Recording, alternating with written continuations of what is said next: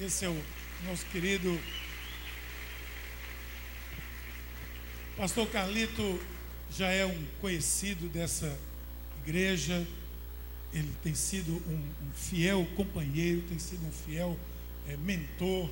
Nós nos inspiramos nele inúmeras vezes. O que nós estamos fazendo aqui nessa semana não foi nenhuma coisa que caiu do céu na minha cabeça, foi porque eu vi o pastor Carlito fazer lá. Nós vimos, nós dissemos, vamos fazer também, que vai ser bênção para a nossa vida, para a nossa igreja.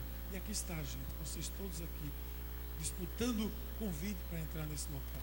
Uma cadeira vaga a gente não tem aqui por causa disso, porque a gente tem que ousar, tem que molhar o pé. O pastor Carlito tem me ensinado com a vida dele a molhar os meus pés. E meus pés não se molham porque eu passo a seco quando a gente decide com o Senhor. Amém. O pastor Carlito é pastor da igreja da cidade de São José dos Campos, uma linda comunidade. Eu quero lançar aqui hoje duas coisas que ele vai gostar. Primeira é o alto de Natal. Cadê o alto de Natal? Pastor, vamos fazer o alto de Natal. Alto Natal. Agora, onde é que a gente se inspirou para fazer alto de Natal? Lá na igreja de São José dos Campos. O alto de Natal vai ser no dia 19 de dezembro. O Ministério de Adoração e Artes, que também passou por uma transformação total nos últimos 16, 18 meses, porque nós fomos lá para a Conferência Inspire, nós participamos do workshop de adoração. Sandro dedicou a sua vida a esse ministério, Sandro tá dedicou a sua vida a esse ministério. E o Ministério de Artes cresceu, criou garagem, criou garimpo e agora nós vamos ter o Alto Natal aqui, uma superprodução aqui dentro, no dia 19, no sábado 19. Estamos lançando isso hoje, fiz questão, porque o pastor Carlito é, é o pai dessa, dessa ideia de altos de Páscoa, de Natal, para evangelizar, para ganhar a cidade. Lá em São José dos Campos, você nem imagina como é que é, nossa, é uma loucura abençoada. E também nós estamos lançando hoje a Caravana da Paz, a Inspire 2015. Caravana 2015. Vamos dessa vez levar a maior caravana da conferência. 16, 16, desculpa, 15 a gente já foi. 16, abril, 21 a 23 de abril, é isso? Isso, 21 a 23 procure. Pastor Ricardo está com um material, com uma promoção para a gente ter. E também Paulo, Paulo e Braulio também sabe, Braulio sabe também, Pastor Braulio, eles sabem como essa promoção vai acontecer, hospedagem, tudo. Procure fazer isso. Vamos conosco, você vai se inspirar. Você vai voltar meio que enlouquecido. E já no Jesus. auditório novo. Já no auditório novo. Estou ansioso para ver. É. Que coisa linda. Pastor, vamos orar por ele? Estenda a sua mão. Pai querido, muito obrigado, Senhor, pela tua mão que está sobre nós, a tua graça maravilhosa. Nós pedimos que a unção do teu Espírito Santo esteja agora sobre o pastor Carlito, nos seus lábios, no seu coração, tudo aquilo que ele disser, Senhor, seja fogo em nós, queime em nós, para que nós sejamos cada dia mais transformados para fazer a tua obra. Inspira no Senhor, no nome de Jesus. Amém. Amém. Obrigado, Miguel. Tenho aqui o microfone. Que coisa boa ser pastoreado por um pastor, por um bispo tão radiante com Jesus, tão animado. Ele de fato é uma pessoa entusiasmada. Você sabe o que é a palavra entusiasmado? Às vezes uma pessoa aí fora chega e fala assim: Rapaz, eu estou tão entusiasmado. Você pode interromper e falar assim: Você de fato sabe o que é isso, ser entusiasmado? Entusiasmado é do grego enteos, em que quer dizer dentro e teos quer dizer Deus. O seu pastor, o seu bispo, ele é uma pessoa entusiasmada, é Deus todinho dentro dele, não é isso? Glória a Deus. E a gente percebe isso, Miguel. Seu entusiasmo, quer dizer, Deus dentro mesmo, da mente, do coração, do espírito, a paixão. Não é isso, Valério? É isso mesmo. Deus transformou a vida do Miguel quando ele se converteu. E depois, quando Deus deu para ele uma nova oportunidade de levar a paz aos novos tempos que Deus tem para essa comunidade e também para a comunidade anglicana aqui é, de Pernambuco e das igrejas evangélicas de uma forma geral que são inspiradas por essa comunidade, não é? É tão lindo ver isso. Isso é reflexo do amor de Deus. Primeiro no casamento deles, na vida da família, os filhos, porque é ou não é uma família que inspira? Porque ele está seguindo o conselho que Paulo deu a Timóteo, que deve liderar bem a sua casa. E aí pode liderar bem a igreja de Deus, a família de Deus. E ele está fazendo isso. Então, continue orando pelo seu pastor, cuidando dele. E é uma alegria voltar aqui na paz. Você sabe que eu me sinto muito à vontade de estar aqui na paz, porque são meus amigos, eu estou aqui com muita liberdade, tranquilidade, e o nome que vocês usam para abreviatura de paróquia anglicana do Espírito Santo também é meu nome, não é paz? Então a gente fica assim muito à vontade, muito em família, que essa aqui é a minha igreja aqui, fico muito à vontade. Coisa muito boa. Os demais colegas pastores que vejo aqui também, Deus abençoe. Hoje é a quarta noite da virada, mas sempre o melhor está por vir. Amanhã é o Sérgio Queiroz e depois é o Márcio Meira. É. Isso aí, o melhor sempre está por vir. Não é nem a prata da casa, o ouro da casa, é o filho do Miguel ali, não é? Então, com certeza você volta amanhã e você volta no sábado, porque é de glória em glória, é de melhor a melhor. Nós estamos vendo um tempo que, tanto no mundo quanto no Brasil, está difícil. Há uma crise instalada. Nós não vivemos no mundo de Poliana que está tudo bem. Não. Estamos conscientes. Há uma crise econômica, há uma crise eh, de trabalho, há uma crise política, há uma crise institucional. Mas tudo isso diz respeito à vida terrena, tanto do brasileiro quanto do cidadão global. O mundo está em crise situação de terrorismo, mais um ataque a tiros lá nos Estados Unidos, não sabemos se é terrorismo, se é de novo tiroteio, atiradores. O Brasil com essa situação de crise de corrupção, de impeachment, mas você sempre tem que lembrar, e eu também, que isso é crise do mundo que nós vivemos, mas nós não somos só neste mundo, nós somos cidadãos do reino. O mundo político, o mundo do PT, o mundo do governo está em crise, mas nós somos em Cristo vidas transformadas. Então, nós não estamos em crise, nós estamos em Cristo. Há um governo, há um rei que tem um trono, que tem um cetro, que tem uma majestade em suas mãos e ele vive, governa e reina para todos sempre. Amém? Glória Aplaudo o nome desse Rei dos Reis.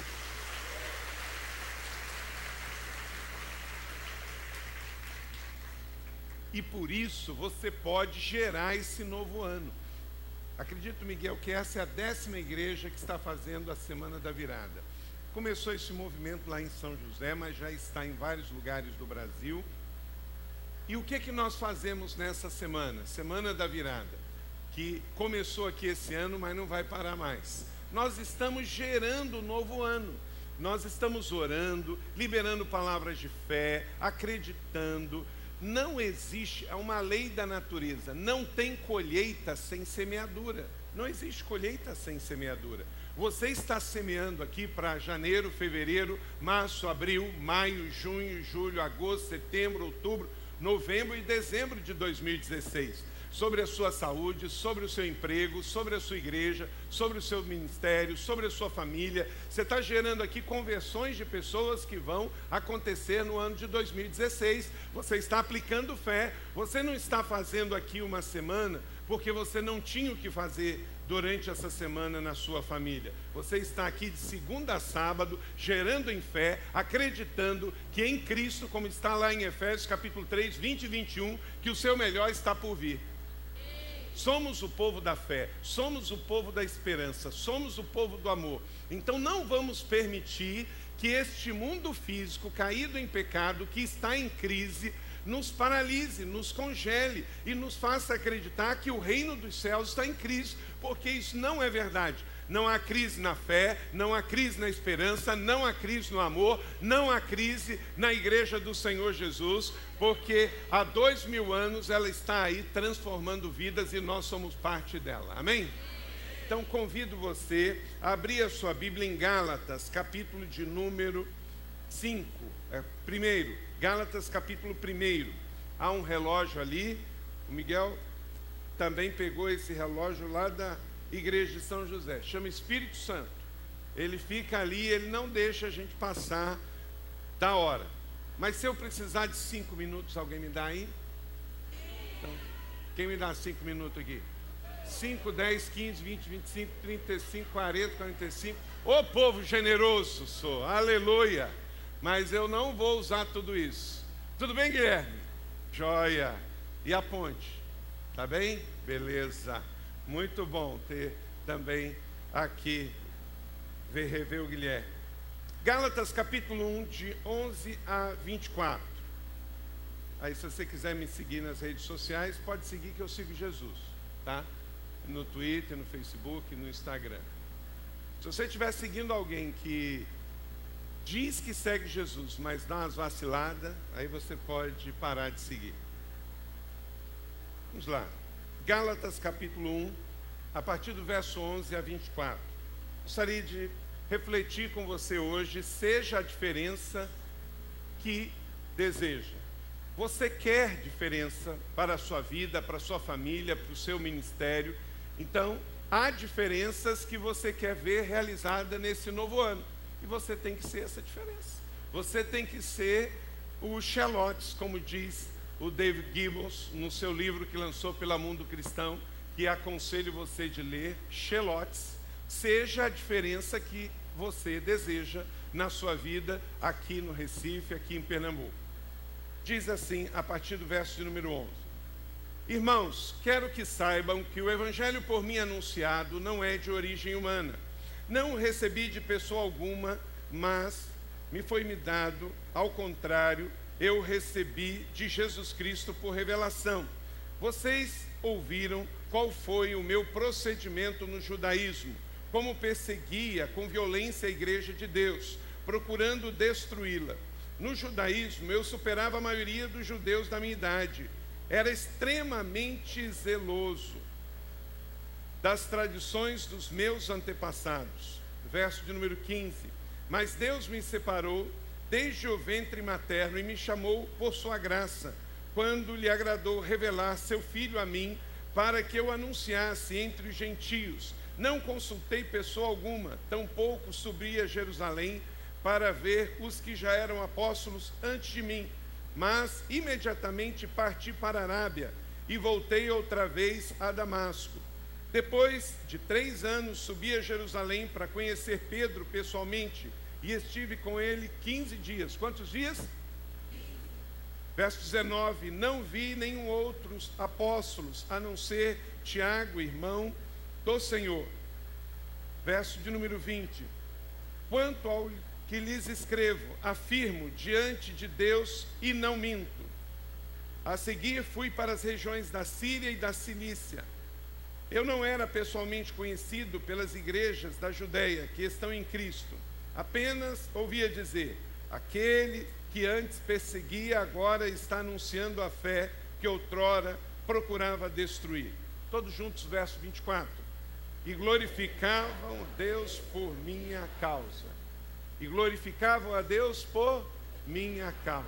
Seja você a diferença que você deseja.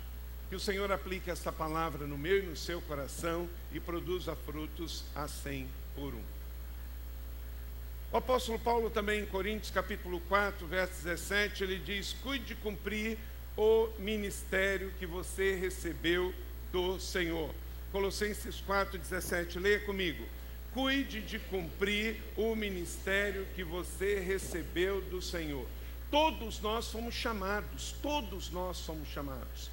Talvez por uma questão de tradição cristã, às vezes fomos tentados a achar que quem foi chamado foi o pastor, o presbítero, o bispo, o apóstolo.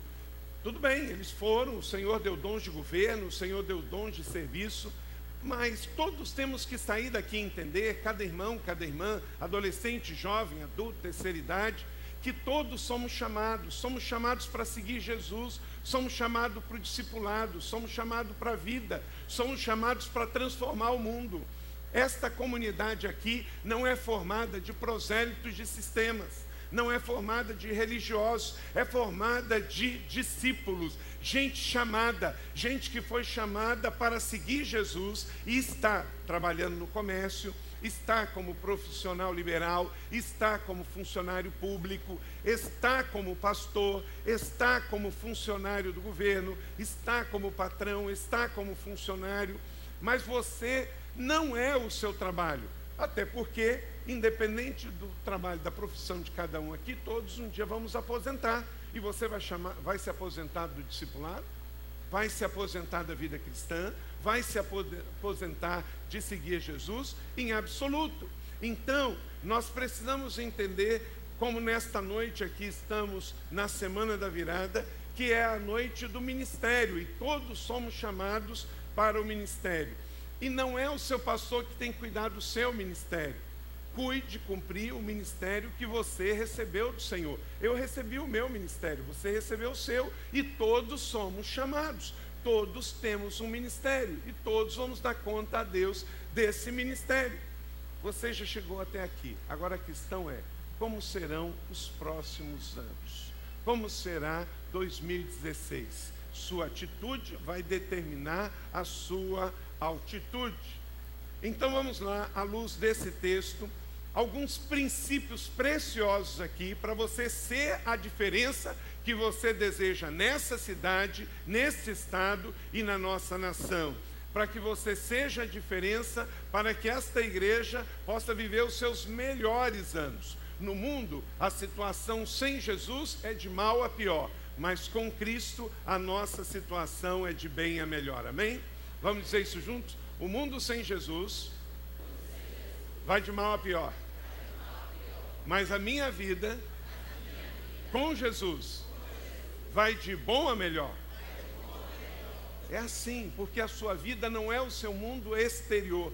Esse tempo atrás, uma ovelha chegou para mim e falou assim: Pastor, a minha vida está um inferno. Falei: Peraí, você tem Jesus? Não, eu tenho, pastor. Falei: Não, então a sua vida não é um inferno. A sua vida é Jesus. O seu mundo exterior pode estar atravessando um inferno.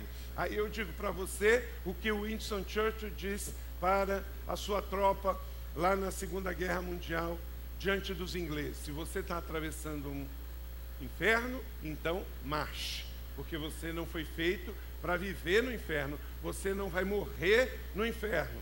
Então, se o seu mundo exterior, nesse final de ano, por causa de arrojo salarial, por causa de desemprego, por causa de uma perda, por causa de um luto, está atravessando o inferno, então marche, marche, porque a sua vida não termina aqui, a sua vida é Jesus. Então a sua vida começou no jardim e vai terminar no jardim. Não é como está que termina, é como termina que importa. E se você está em Jesus, você vai terminar muito bem. Você vai combater o bom combate, vai acabar a carreira e vai guardar a sua fé em Cristo Jesus, o Senhor. Então, para que você possa ser essa diferença, a primeira coisa que você precisa está aí no verso 11, o primeiro verso que lemos desse capítulo 1 de Gálatas. Anote aí, entenda que lidamos com o sobrenatural. Você pode dizer isso comigo? Entenda. Irmãos, quero que saibam que o evangelho por mim anunciado não é de origem humana. A gente faz um monte de coisa na terra que é de origem humana. Mas isso não necessariamente é pecado. Nós estamos aqui na terra. O pastor de vocês acabou de cantar tão bem, ele aprendeu a cantar aqui. Ele dança, ele aprendeu a dançar aqui. Ele surfa, ele aprendeu isso aqui. Isso é ótimo, não é nenhum problema.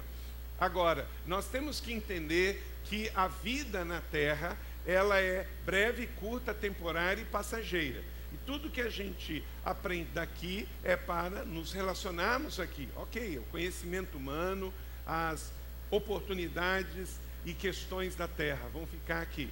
Mas como servos de Deus, como igreja do Senhor Jesus, a vida na terra não é tudo. A vida que temos, na verdade, não é uma vida humana que tem uma experiência espiritual. Na verdade, nós somos espirituais que temos uma breve experiência humana, seja de 40 anos, 50 anos, 60, 70, 80, alguns, pela sua robustez, chegam aos 90 e aos 100 anos. mas na verdade isso é muito pouco comparado com a eternidade. Então a paz, ela é uma igreja formada de pessoas espirituais que têm uma breve experiência humana, limitada e passageira. Mas mesmo aqui é necessário lembrarmos que nós somos pessoas que lidamos com o sobrenatural. O evangelho que temos em mãos não é de origem humana. A igreja não é de origem humana, a igreja é de outro mundo.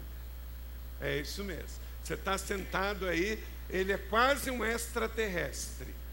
É um camarada, é uma irmã que é de outra dimensão. Então, por isso, nós temos que lembrar que nós lidamos com coisas sobrenaturais e você precisa acreditar em jejum e oração. Você precisa acreditar em revelação, em discernimento, em dons espirituais. Por quê? Porque nós lidamos com isso. O evangelho que Paulo diz, que anunciou aos Gálatas, não é de origem humana. Nós temos que crer no poder da oração.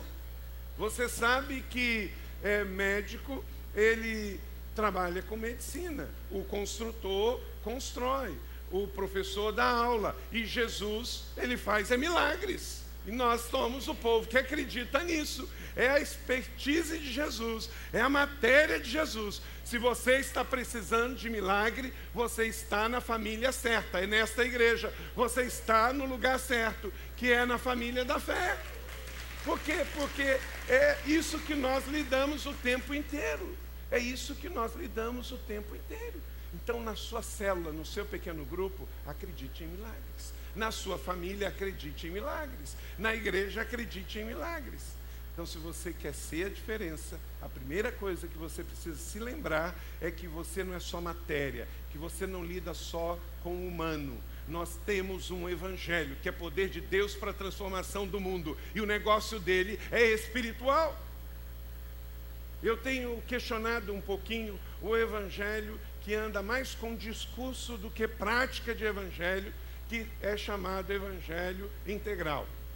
Se for evangelho integral, mas não é fé integral, não serve para nós. É isso aqui. O seu pastor acabou de mostrar para você o desafio aqui da casa de esperança. Mas é junto, aliado a uma escola bíblica também, há um pequeno grupo, há uma célula, há um culto vibrante como esse. Esse culto aqui não parece um funeral, é um festival para a honra e glória do Senhor. A alegria, a festa, a dança, há instrumentos, porque evangelho integral, para ser integral, tem que ter fé integral, fé que cura o enfermo, fé que encoraja, que motiva, que abençoa, que traz o céu à terra. Que negócio é esse de evangelho que é terra terra? Eu quero céu na terra, porque essa foi a oração de Jesus, que o teu reino venha a nós. Que o teu reino não foi a oração de Jesus, qual a oração mais famosa de Jesus, que Agostinho de Pona é, deu o nome lá para o sermão, o sermão chamado da montanha, que foi proferido lá na montanha da Galiléia. Que o teu reino venha a nós que seja feita a tua vontade, assim na terra como é no céu. É o governo do céu que nós queremos. É o governo da fé, é o governo do milagre, é o governo que, quando o plano dos homens acaba, quando a ideia humana não deu certo, Deus abre os céus e manifesta a sua vontade. E aí o mover acontece, aí o milagre acontece que esta igreja nunca perca de vista que o Evangelho lida com algo sobrenatural. Por isso que passaram-se tantos governos, os países vêm e vão, os sistemas se levantam e caem. Nos dias de Jesus, Roma era dona do mundo. Hoje não passa de uma cidade. E a igreja de Jesus está aí presente, livre ou perseguida, nos 210 países da terra. Às vezes as pessoas falam, eu reconheço, há muitas coisas que nos envergonhamos, que é chamado evangelho, como este presidente da Câmara, que é uma vergonha para nós, porque ele se diz evangelho, mas eu acho que não está lendo o evangelho, não precisa de maneira nenhuma a gente pensar que qualquer atitude nossa que possa ser feito na terra, se não tiver base no Evangelho, não é nada. Pode estar dentro da igreja, pode ser feito no meio do povo de Deus, mas tem que ser Evangelho. E aí o Evangelho é a coisa mais linda, porque é a manifestação do céu na terra. Religiosos sempre tiveram, desde os dias de Jesus até hoje. Pessoas é, com boa inteligência também, mas o que prevalece é a igreja de Jesus. Quantas coisas se levantaram e caíram? Governos, planos, projetos, ideias, mas o que prevalece é a igreja de Jesus. Eu sou apaixonado pela igreja. Eu digo, não há nada que a gente faça se a igreja de Jesus não tiver junto. Eu não tenho vergonha da igreja de Jesus. Eu amo a igreja de Jesus, porque ela é o evangelho. Eu já fui convidado para ser vereador, deputado, vice-prefeito. Falei assim, eu não preciso, eu não preciso do mandato de quatro anos, porque nós já temos um mandato para a vida, nós já temos um, um, um projeto. Isso é coisa, se você tem esse chamado, glória a Deus. Ok, eu tenho certeza que o Miguel e eu vamos dar todo apoio de termos ovelhas que tenham chamado para a vida pública e política. Mas nós, pastores, não precisamos, sabe por quê? Porque se a gente assume a vida política, a gente assume um partido. E ele e eu, nós somos pastores de todos. Nós somos pastores de todos. Nós não precisamos de um partido político para atuar, porque a igreja já tem uma militância política, uma militância sem partido que condena o que está errado no governo federal, no governo estadual, no governo municipal e exige que o reino de Deus venha à terra e tem voz profética. Meu irmão, temos que ser a diferença que desejamos ver, e para isso a igreja tem que ser neutra, tem que ter voz profética e tem que chamar a responsabilidade quem quer que seja. Eu escrevi no meu artigo dessa semana no principal jornal da nossa região que tristeza que a gente vê hoje em dia é as pessoas recorrendo à Bíblia na hora que vai para a cadeia, Miguel. Eu estava lendo o Delcídio do Amaral, coitado, num dia antes de ser preso, estava lá no Twitter dele, Efésios 6,16, que todos os inimigos forjados iriam cair por terra. Mas não foi bem isso que aconteceu. O pecuarista amigo do ex-presidente, na hora em que foi preso, pediu o quê? Uma Bíblia. Isso mostra que ele não andava com a Bíblia, porque se eu for preso, você pode ter certeza que eu não vou pedir para ninguém a Bíblia, porque ela vai estar comigo. E se eu for preso, é por causa do Evangelho, porque eu sou um homem de seriedade, eu não vou ser preso por outro motivo. Correto? Mas o que acontece é que ele pediu uma Bíblia. Aí também, vez em quando, a gente ouve falar que o cara lá na cadeia pediu uma Bíblia. Meus irmãos, vamos usar a Bíblia para não ser preso. Porque hoje está virando moda. O cara vai para a cadeia, tem banqueiro preso, tem juiz preso, tem pastor preso. Espera aí, porque não lemos a Bíblia porque a Bíblia não é um livro para a gente ler na hora em que o leite foi derramado. A Bíblia é um livro para a gente ler para não derramar o leite do casamento, da família, da igreja, do ministério, da vida cristã. Se lermos, vamos nos prevenir. Então, que em nome de Jesus a gente ame o Evangelho, ame a igreja, porque isso é de origem espiritual. E não espere, meu irmão, não espere que o mundo vá te entender por causa disso. A Bíblia diz, Paulo diz que o Evangelho é loucura para o homem natural. Não vai entender, mas nós, o povo da fé, o povo do Espírito, o povo da esperança, o povo do amor, nós entendemos o que estamos falando. Não vamos deixar de pregar, não vamos deixar de ensinar. Quando eu assumi a igreja em São José dos Campos, era uma boa igreja, de 600 membros, mas era uma igreja voltada para dentro, era uma igreja voltada para o que ela faz, para o que as pessoas gostariam de receber dela. Agora, de um tempo para cá, a igreja saiu para fora das paredes. A igreja descobriu as ruas, a igreja descobriu a comunidade. e hoje são 14 mil membros. Em 18 anos, um serviço social que tem um serviço similar a esse aqui, com creche para as crianças no bairro mais pobre da cidade. Atendemos duas mil pessoas carentes no bairro mais pobre da cidade, sem nenhuma interface política partidária. Nós acreditamos em Deus e acreditamos na igreja. E a igreja é a esperança do mundo. Tem ali a Kika que sempre vai lá, e a sua igreja, ela é aqui do Recife, mas sempre está lá em São José. E ela vai lá, celebra conosco, traz para a sua igreja aqui no Recife, como o Miguel também e toda a caravana. Gente, a igreja é a primeira instituição em rede do mundo. A igreja é a primeira instituição a política. A igreja é a primeira instituição céu na terra. A igreja, junto com a família, fazem parte das duas únicas instituições da terra que foi formada por Deus. Deus formou a família e formou a igreja. Ele não formou nenhum partido político, nenhum programa social, nenhuma empresa. Então ame a igreja, ame o evangelho, celebre a igreja, celebre o evangelho, abrace o seu ministério e saiba que a salvação do mundo passa por esse lugar. Não se sinta menor porque você é evangélico, porque você é cristão. Não se sinta menor porque você é igreja. Não se sinta menor porque você é pastor. Não se sinta menor porque você é discípulo. Passará tudo, mas o evangelho e a igreja permanecerão em nome de Jesus. Glória a Deus. Segundo princípio, valorize o aprendizado por meio das experiências espirituais. Veja aí o verso de número 12 Verso número 12, o apóstolo Paulo aos Colossenses também, então ele diz: Não recebi de pessoa alguma e nem me foi ensinado.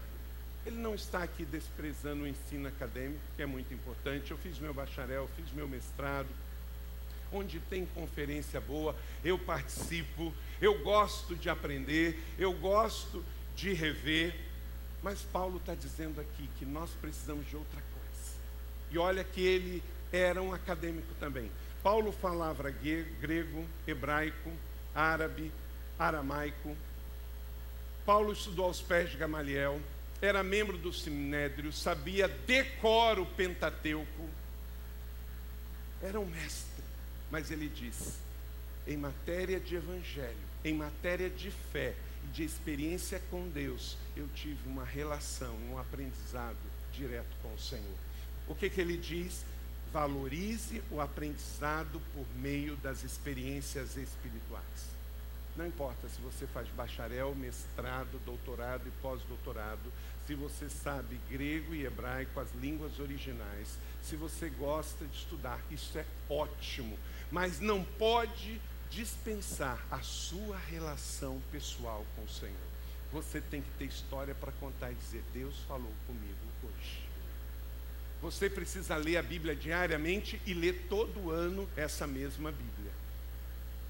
Você precisa ter o seu devocional diário. A igreja esse ano está fornecendo aqui para você o é, pão diário para que você possa ler e acompanhar a igreja na leitura toda do ano para que você tenha momentos com Deus, para que você tenha experiências com Deus. Não recebi de pessoa alguma e nem me foi ensinado, pelo contrário, eu recebi por revelação de Jesus Cristo. Existem coisas que nunca vamos aprender na sala de aula, nós vamos precisar aprender diretamente com Deus no encontro pessoal, porque Deus não busca religiosos, Deus procura adoradores. E Ele está procurando neste exato momento adoradores que se relacionem com Ele em espírito e em verdade. E que na semana da virada daqui na paz, Ele encontre você disponível para Ele. Num relacionamento pessoal, intenso, de amor com Ele. É isso que Deus quer. Um relacionamento pessoal de amor com cada um de nós. Não é religioso. Você sabia? É interessante. Jesus, ele nunca pegou pesado é, no Império Romano. Jesus não pegou pesado, eles eram opressores, mas não foi a causa de Jesus. Já tinham homossexuais nos dias de Jesus, não tem um versículo bíblico que Jesus pegou pesado. Jesus falou de princípios, falou de amor. já tinham prostitutas, Jesus nunca falou, pegou pesado com elas. Só tem um grupo de pessoas que Jesus pegou pesado, religiosos. É gente que conhecia, mas não praticava. Gente que dizia o que os outros tinham que fazer e não o que eles tinham que fazer. Jesus, ele ama todos. Mas ele sabe de quem que ele pode cobrar mais. E eu e você estamos incluídos no que ele pode cobrar mais. Porque nós temos Jesus, porque nós temos o Espírito Santo, porque nós cremos no Evangelho, porque nós somos parte da igreja, porque os nossos olhos estão abertos, os nossos ouvidos estão destampados, nós somos o povo da fé, nós somos o povo de Deus. Então, entenda que nós precisamos de experiências com o Senhor. Você não pode ficar só na experiência do outro. Que em nome de Jesus, nesse novo ano que está começando sobre as nossas vidas, nós tenhamos tempo para ter experiências com o Senhor. Que Deus te acorde na madrugada para você orar com Ele. Que Deus traga milagres na sua vida para aumentar o seu relacionamento com Ele. Porque o milagre não pode ser simplesmente pela cura. Eu não sei aqui no Recife, mas lá em São José dos Campos, 100% das pessoas que um dia são curadas, também um dia elas vão morrer. Porque 100% das pessoas morrem. Então, um milagre precisa me levar para mais perto de Deus. Precisa me gerar uma paixão, um relacionamento, um amor ainda maior pelo Senhor. Porque isso aqui não é um supermercado da fé. Seria uma irresponsabilidade de qualquer pastor aqui colocar lá fora da igreja, pare de sofrer. Porque esse não é o Evangelho, isso é despregação do Evangelho. O Evangelho diz: se você quer seguir, tome a sua cruz e siga-me. Evangelho é lugar de sacrifício, evangelho é lugar de entrega, evangelho é lugar de acompanhar. Jesus nunca disse que seria fácil, Jesus disse que estaria conosco. Ele é Emmanuel. Então, isso aqui não é um supermercado da fé que você entra, dá uma oferta, canta uns louvores, recebe uma palavra de fé, volta para a sua vida mundana, peca à vontade e volta na semana que vem e faz a mesma coisa e entra nesse círculo religioso. Não é esse o lugar. Isso aqui não é lugar de simplesmente você chegar e pagar por uma bênção, porque aqui nós não somos interesseiros, nós não somos o povo que vem para cá para receber a bênção, nós somos o povo que já recebeu a bênção e vem para cá celebrar a presença de Deus que nos abençoa em todo o tempo porque nós somos o povo abençoado do Senhor.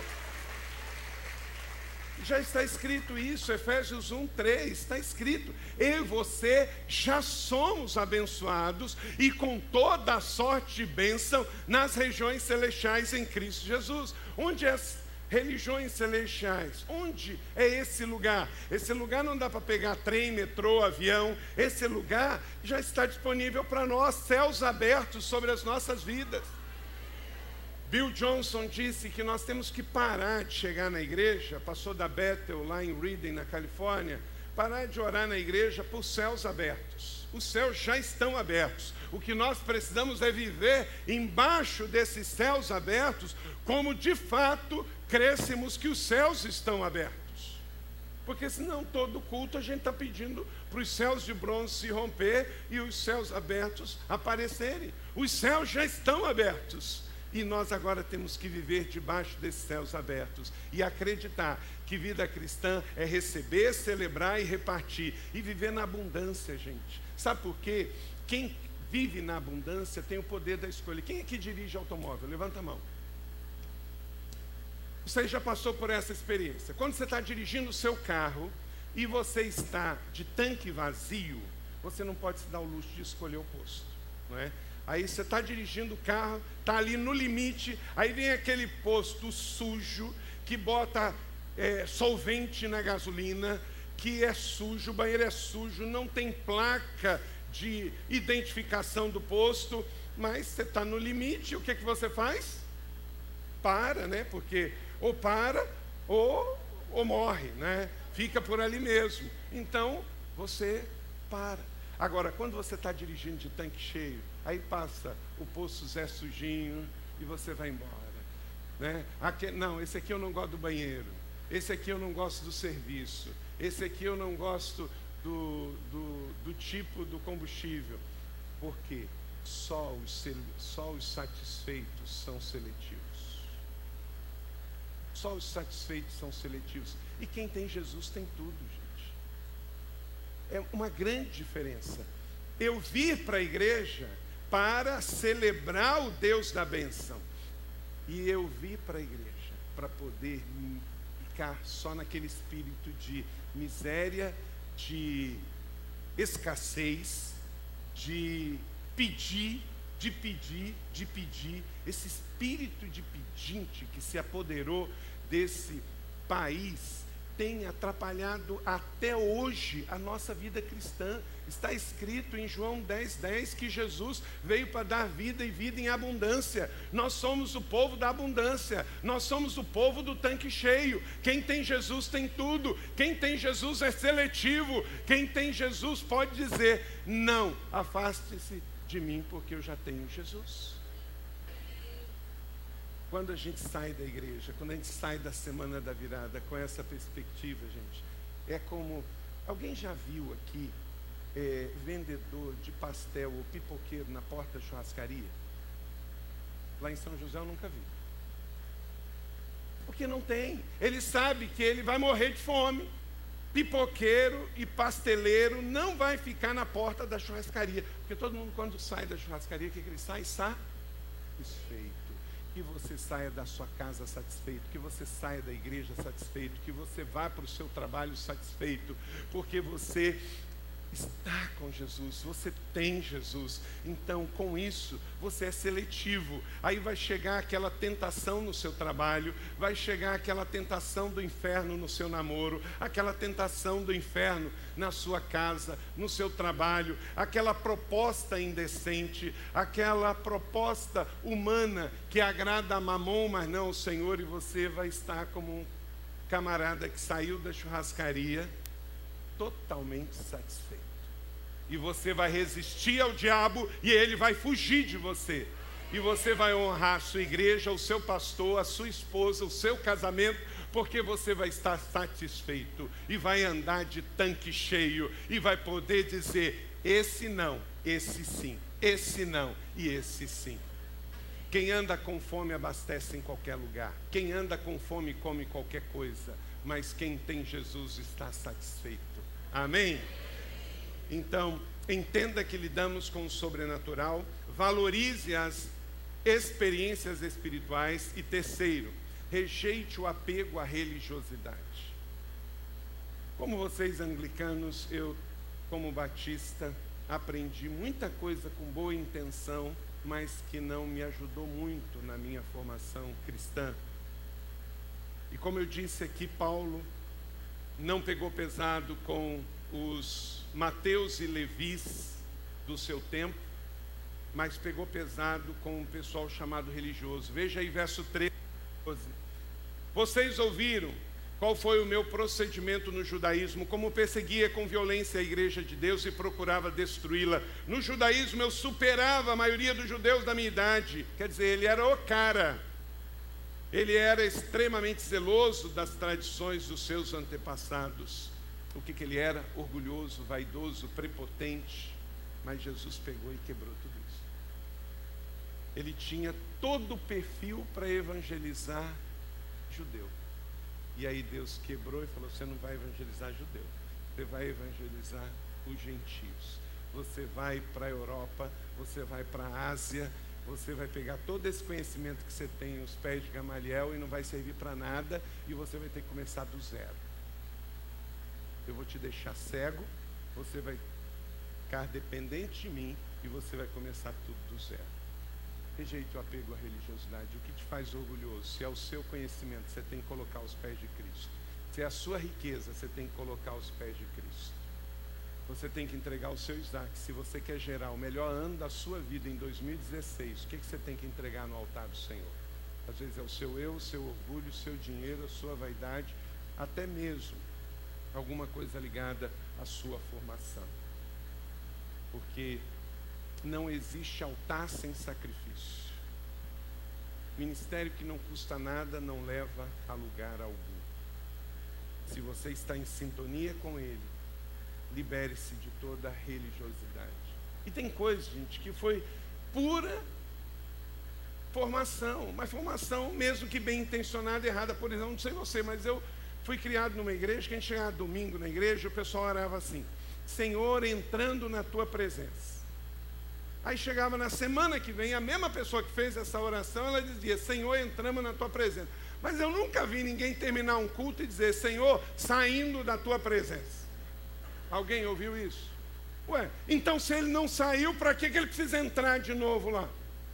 Na verdade, gente, em nome de Jesus, vamos continuar na presença 24 horas por dia, 7 dias por semana. Você vai jogar essa semana, vá 24 horas ligado, porque senão, se você for jogar bola essa semana sem estar conectado, sem estar na banda larga, sem estar satisfeito, você vai se machucar e vai sair de lá machucado. Precisamos ir trabalhar conectado com Jesus. Precisamos estudar, precisamos ter o lazer, precisamos namorar, estar ligado com Jesus. Então, o que a religiosidade trouxe, e é uma religiosidade que às vezes nos emburrece, vamos nos liberar disso, porque senão nós vamos ser uma coisa dentro da igreja e uma coisa fora da igreja. E o Senhor nos quer integrais. 24 horas, o mesmo.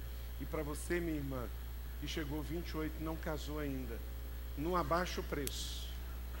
Não abaixa o preço.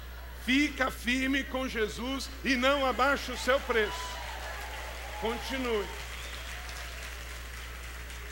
Quarto, muito importante, valorize o seu chamado espiritual. Seja a diferença que deseja. Valorize o seu chamado. Eu disse aqui, eu creio nisso. Todos temos um chamado. Verso 15. Vamos ler isso juntos? Mas Deus me separou desde o ventre materno e me chamou por sua graça. Meu irmão, minha irmã, independente da sua formação, independente onde você trabalha, independente qual a sua profissão e a sua escolaridade, você tem um chamado. Então, valorize, honre o seu chamado, e o seu chamado foi do alto. Você está aqui, chamada, chamado para seguir Jesus, como diz em Mateus 9, verso 9. Eu, eu vejo que quando Jesus estava lá na sua cidade, na sua casa, em Cafarnaum, e ele vê na coletoria de, de impostos, Mateus ou Levi, como queira, e ele chama justamente aquele cara, é porque ele estava dizendo que o Evangelho é inclusivo e é para todos nós, e eu e você somos chamados. Porque se até um publicano é chamado, eu e você também somos. Quinto, mantenha o foco na missão do reino. A missão do reino. Quando lhe agradou revelar o seu filho a mim, para que anunciasse entre os gentios, não consultei pessoa alguma. Também não subi a Jerusalém para ver quem era apóstolo antes de mim, mas eu fiz o quê? Fui para Pedreira, fui para Arábia, voltei para Damasco. Damasco já era um pepino naquele tempo, até hoje é. A Síria, por sempre rejeitar o Senhor, por sempre rejeitar a palavra, sempre foi um problema. Veja bem, mantém o foco. Não era, não era justo, não era digno.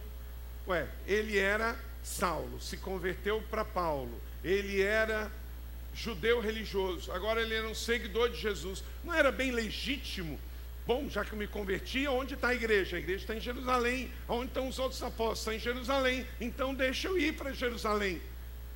Mas nem sempre a gente tem que ir onde a gente quer. Nós precisamos ir onde o Senhor nos manda. Onde eu sou necessário. Onde há um ministério. Onde há uma necessidade. O seu ministério é a sua realidade. É aquilo que Deus revelou para você.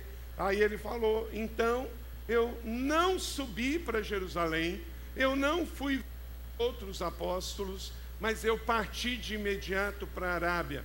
E lá ele ficou três anos. Fez o seu seminário intensivo de ralação do que Deus queria na vida dele para fazê-lo crescer.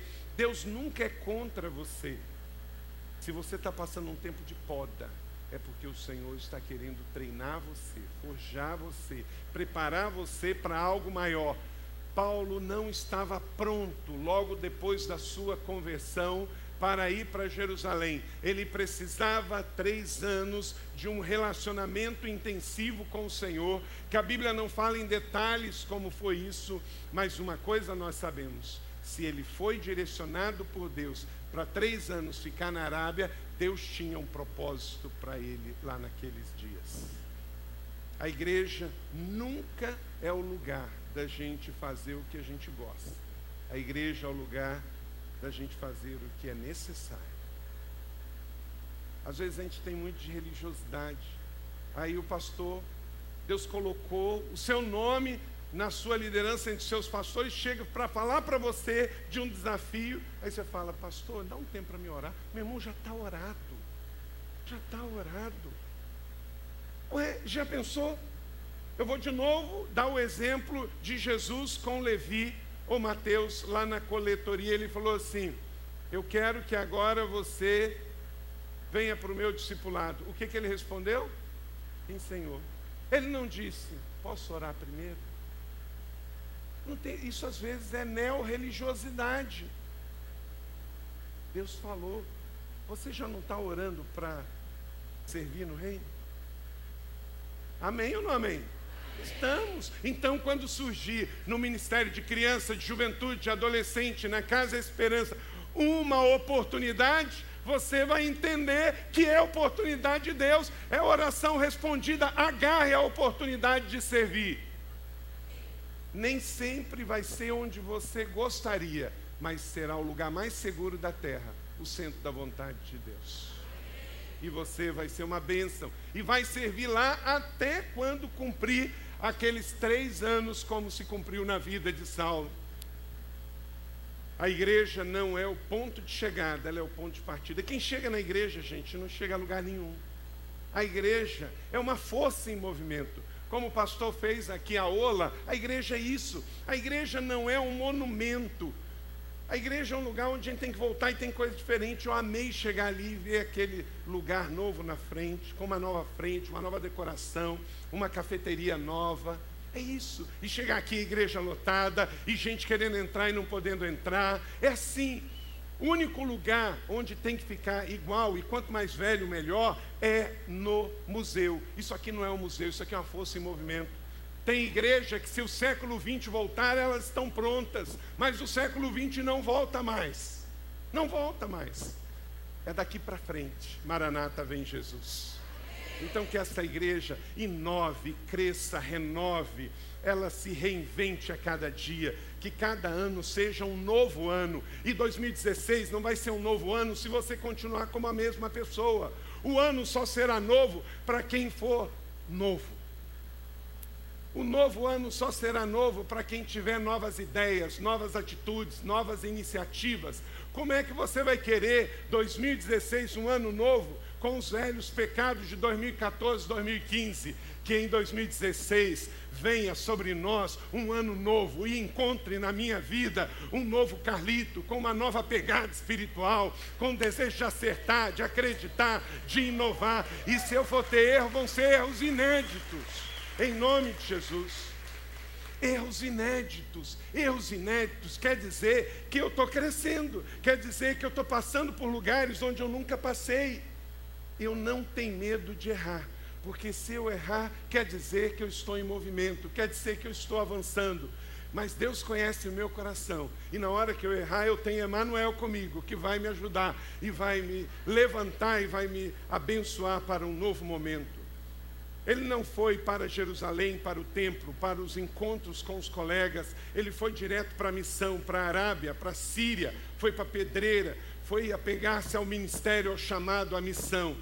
Como eu disse, Jesus nunca disse que seria fácil, ele disse que estaria conosco. Sexto, entenda que haverá momento certo para tudo.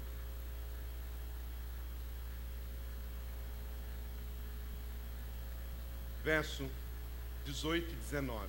Depois de três anos. Diga comigo depois. Aí sim, eu subi para Jerusalém. Deus não era contra que ele fosse para Jerusalém. Jesus não impediu ele de ir para Jerusalém. Só que tem tempo para todas as coisas. Agora é o tempo de semear, é de aplicar fé e de acreditar que coisas que você vai colher lá em novembro de 2016 tem a ver com o que você semeou aqui em dezembro, aqui em novembro. Dezembro, né? Dezembro de 2015. Não vi nenhum dos outros apóstolos, a não ser Tiago, irmão do Senhor. Inclusive aí, ó, tem uma base bíblica para mostrar que Maria teve outros irmãos teve outros filhos e Jesus, consequentemente, teve irmãos. Porque o que está escrito aí? Não vi nenhum dos outros apóstolos, a não ser Tiago, irmão do Senhor. Pedro, por exemplo, era irmão do Senhor? Não. Mas Tiago era irmão do Senhor. Então mostra que Maria teve outros filhos, Jesus teve outros irmãos. Tem discípulo que só quer ir para Jerusalém, mas faz parte do processo de Deus enfrentar as sírias da vida. Filipenses capítulo 1, verso 6. Estou convencido de que aquele que começou a boa obra em vocês vai completar até o dia de Cristo. Quando o mundo observar a poeira na sua vida, pode dizer: Deus está em obra na minha vida. Esta igreja tem o celebrando a recuperação, que nos ensina um dia de cada vez e saber que eu não posso viver a minha vida contando simplesmente com o poder da minha carne, porque aí eu vou ser um alvo fácil, eu vou cair. Ninguém cai porque pensa que é fraco. Caímos porque pensamos que somos muito fortes. Então entenda que há momento para todas as coisas. Tem momento para ficar quieto, momento para dar uma parada, temos que respeitar o sábado, o sábado do Senhor. Até a terra tem um tempo de se descansar e renovar. Mas aquele que começou, ele vai concluir. Sétimo, seja uma pessoa de integridade. Verso de número 20. Quanto ao que lhe escrevo, afirmo diante de Deus, não minto. Paulo ele diz: Eu tenho integridade. Meu irmão, nós estamos vendo um tempo no Brasil que o pessoal está enfiando a mão, está roubando e ainda fala assim, não, mas todo mundo faz isso. Não, todo mundo não. Se você faz, o problema é seu. Eu não sou desonesto. Meu irmão, se você não é desonesto, você não pode se deixar entrar no mesmo grupo que todo mundo faz, que todo mundo é. Não, existe uma coisa que é caráter, integridade. Sustente a verdade, a verdade sustentará você. Sustente a sua fé e a sua fé sustentará você. Agora, sustente a mentira e ela denunciará você. Aí a gente fica aí nessa relação aqui. A Bíblia diz que quando o justo governa, o povo é abençoado. Quando o ímpio governa, o povo geme. Essa relação promíscua de eu te denuncio, não eu te apoio, não eu te apoio e te denuncio. Essa relação promíscua de poder que o Brasil se encontrou no legislativo e no executivo, uma vergonha, um negócio horrível. Mas tudo por quê? Lá atrás deu brecha, lá atrás mentiu, lá atrás negociou. Aí quer viver assim hoje. Não dá, não dá, não dá. Seja uma pessoa de integridade seja uma pessoa inteira, seja uma pessoa sincera. Paulo diz: Eu falo a verdade e não minto. Fale a verdade, porque do contrário, a mentira revelará você. Seu banquete já está servido, meu irmão. A fome ficou lá fora, porque você está satisfeito. Como eu disse, só os satisfeitos são seletivos. Só os satisfeitos escolhem. Oito. Esteja sensível para ir a lugares desconhecidos. Esta igreja vai plantar outras igrejas. E vai enviar quem? Os filhos. Vai enviar os filhos. Enviar daqui. Nós vimos o ministério de adoração aqui. A igreja abre uma outra congregação, uma outra missão. Nós precisamos de levitas, de músicos, para ir. Nós temos lá na igreja, todo mês, 24 horas de adoração. 24 horas de adoração. E sabe para quem que eles tocam, Miguel? Só para Deus, não tem plateia. O músico que não quiser tocar na 24 horas de adoração, que é só um tempo de adoração para Deus, não pode tocar no altar, porque nós somos adoradores daquele que é um só, não é? Então, nós temos que tocar para o Senhor. Depois a gente pode abençoar as pessoas com louvor. Verso 21. A seguir fui para as regiões da Síria e da Cilícia. Distante, desconhecido, estará aprovado. Se você fizer a oração mais forte da Bíblia, que é Senhor, eis-me aqui, envia-me, você já não é dono mais do seu passe. Pode ser que você vai ficar aqui na sede, mas pode ser que você vai ir para uma congregação, numa cidade distante do sertão ou num bairro distante aqui da capital, não sei aonde. Mas uma coisa você diz: Senhor, eis-me aqui, envia-me. Porque a igreja não é o ponto de chegada, mas o ponto de partida. Hoje é a noite de ministérios da semana da virada e você precisa se dispor, Senhor, eis-me aqui, envia-me. E o enviar pode ser para a creche aqui no bairro bem perto. Porque você é crucificado com Cristo e o crucificado já não tem mais outros olhos senão olhar para o Senhor. Onde você não é conhecido, onde o seu caráter precisa ainda ser revelado e mostrado. Então, que Deus te abençoe, para que você vá aos lugares desconhecidos, que você seja uma flecha, você diga para o seu pastor, pastor, eu daqui, eu só saio enviado, eu sou flecha na tua aljava, eu estou disponível para o Senhor.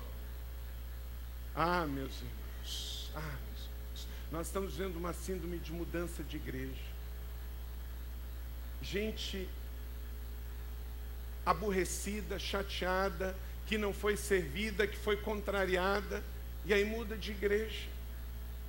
Se você foi contrariado aqui, é aqui, é o seu lugar de crescimento.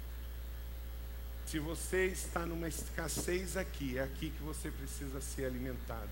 Não mude de igreja porque você foi contrariado, porque algo não deu certo a igreja não está aqui para servir você, você está aqui para servir a igreja. Mude a atitude e aí o ministério é realizado em nome de Jesus. Não vá para a próxima notícia de poder, para onde está acontecendo o maior mover. Esta é a sua igreja, essa é a sua família. Da mesma maneira que você não vai mudar de família biológica, você não vai mudar de família espiritual. Esse eu cheguei na igreja, sentei e falei assim: no domingo de manhã. Falei assim: esta é a igreja mais linda, mais fantástica do mundo inteiro. Aí muita gente vibrou, tal, os aplaudiram, mas eu senti que alguns ficaram com a carinha meio amarrada. Falaram assim: poxa, olha o pastor aí orgulhoso, só porque é a igreja dele, e aí essa é a melhor. Imediatamente eu apliquei o que eu queria. Querido, a igreja para mim, eu amo estar aqui na paz. Se eu tivesse aqui, eu viria para essa igreja. Eu amo o Miguel, eu amo a Valéria, mas acontece que eu já tenho uma família. E eu não posso trocar minha família só porque eu gosto de outra família. Sabe por que, que eu posso chegar para a minha igreja e dizer que é a melhor igreja? Que ela é minha família. Quem não tem a visão de que a sua igreja é a melhor igreja do mundo é porque não tem a visão que isso aqui é uma família. E nós temos que ter a visão de que isso aqui é uma família. Porque senão nós vamos ser tentados, na hora da adversidade, abandonar a família. E o seu pastor é o seu pai espiritual.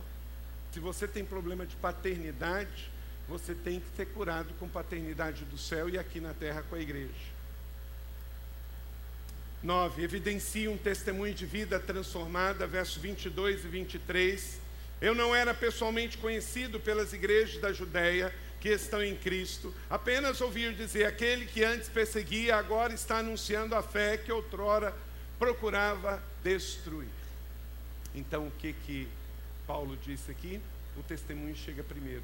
Se eu falasse assim, ó, quem aqui gostaria de ter cinco minutos com o Billy Graham? Levanta a mão. Ué, mas a gente nem conhece ele. Mas eu já ouvi o testemunho dele. Eu já ouvi o testemunho dele. Então, se eu tivesse cinco minutos, eu queria ter cinco minutos com ele, não é? Agora, se eu falasse assim, a não ser que fosse para evangelizar, quem queria ter cinco minutos com o Fernandinho Beiramar? Ninguém. Por quê? Eu também não conheço, mas o testemunho dele também chegou até nós. Querido, o seu testemunho sempre vai chegar antes de você. Bom ou ruim, vai chegar antes que você. Assim era também Paulo. E que o testemunho de todos nós chegue antes. Bem positivo, propositivo, levando o Evangelho de Jesus. Onde você não é conhecido, seu testemunho vai chegar antes. E décimo e último, porque o meu cartão vermelho já tem que levantar acampamento. Seja um agente de salvação. E glorificavam a Deus por minha causa. Verso 24. Vamos ler isso juntos? E glorificavam a Deus por minha causa. Você está levando pessoas a glorificarem a Deus ou você está levando pessoas a se distanciarem de Deus? Um lema dos morávios, grande avivamento que aconteceu no século XVIII na Europa, ganhe para o cordeiro que foi morto a recompensa pelo seu sofrimento. Vamos dizer isso juntos? Pode passar? Ganhe para o cordeiro a recompensa pelo seu sofrimento. Meu irmão, minha irmã, uma pessoa mais que você ganhar aqui em Pernambuco para Jesus é a recompensa pelo sofrimento de Jesus. Então, mais um, mais um, mais um. Esse ano nós batizamos 1.470 pessoas na nossa igreja. Nós multiplicamos mais 400 células. E para mim isso não são estatísticas, é a validação, é o resultado de uma igreja em movimento, motivada, que acredita que a diferença que nós esperamos, nós precisamos ser e entendemos que nós é que vamos fazer a diferença. Bill Johnson ele disse: o reavivamento que chegou não é para os indiferentes, mas para os apaixonados. Amém? Vamos ver isso juntos? O reavivamento que chegou não é para os indiferentes, mas para os apaixonados. A banda pode subir, eu quero orar com você. Faça diferença na vida das pessoas. Esta é a noite de ministério. Cumpra plenamente o seu ministério. Primeiro eu quero pedir que se levante aquele que já tem um ministério na sua igreja local, aqui ou em outra. Os que já têm. Quando eu digo ministério, também está incluído célula. Você tem o seu ministério, você tem a sua célula. Você que já tem, você não só vai à igreja, mas você tem um ministério, você faz algo dentro ou fora da igreja comissionado pela igreja. E você tem uma célula, cuida de pessoas. Eu quero orar por você. Meu Deus, meu Pai, em nome de Jesus, eu peço que esses meus irmãos, nesta semana da virada, nesta noite, sejam abençoados, encorajados, motivados para prosseguirem, Senhor, que eles não desistam, capacita-os, dê uma ideia nova, uma visão, uma paixão renovada, dê um fogo novo, para que eles jamais desistam, que eles avancem, que eles sejam bênção nas suas igrejas, para a honra e glória do Senhor nosso Deus em nome de Jesus. E você que nesta noite está sentado, mas você quer se unir, sair dessa semana da virada e você, a partir de agora, ter um ministério ou também ter uma célula na sua casa ou serviço. Você vai sair, você vai procurar lá, é a central de ministérios. Central de voluntários. Você diz assim, eu quero servir. Eu tenho esse tempo, eu tenho essa profissão e essa habilidade. Eu quero servir de alguma maneira. Você que está sentado e durante esta mensagem entendeu isso, fica de pé que eu quero orar por você, por este lugar. Os outros podem se sentar. E os que querem, nesta noite, tomar essa posição de entender que você lida com o sobrenatural e por isso você está se dispondo que você quer ter experiências, você quer abandonar a religiosidade, você tem um chamado, você quer ter o foco na missão, você está aqui no lugar certo, pela motivação certa, e Deus vai te revelar o ministério e a forma. Você vai ser essa pessoa de integridade que a igreja pode contar. Você quer ir a lugares desconhecidos, você só quer ir enviado você quer evidenciar vidas transformadas e ser agente de salvação. Há mais alguém? Eu quero orar pela sua vida. Pode ficar de pé. Você que se sentiu tocado por Deus e você vai procurar a central de voluntariado e vai dispor do seu tempo ou do seu dinheiro ou da sua profissão.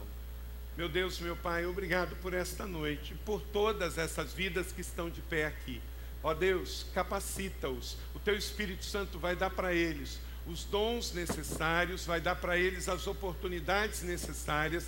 Eles só estão de pé dizendo sim para o Senhor. Eles estão dizendo: conta comigo, Senhor. Eles estão dizendo para a sua igreja, os seus pastores, que eles estão disponíveis para serem enviados. Nós os abençoamos e que eles possam servir com muita eficácia e que 2016 esta igreja cresça através da vida, da oração, do empenho, do dinheiro, da força de cada um deles. Nós oramos assim, os abençoando em nome de Jesus. E aquilo que o Senhor abençoa, abençoado está. Amém. Agora sim, todos juntos, uma salva de palmas, vamos louvar o nome do Senhor.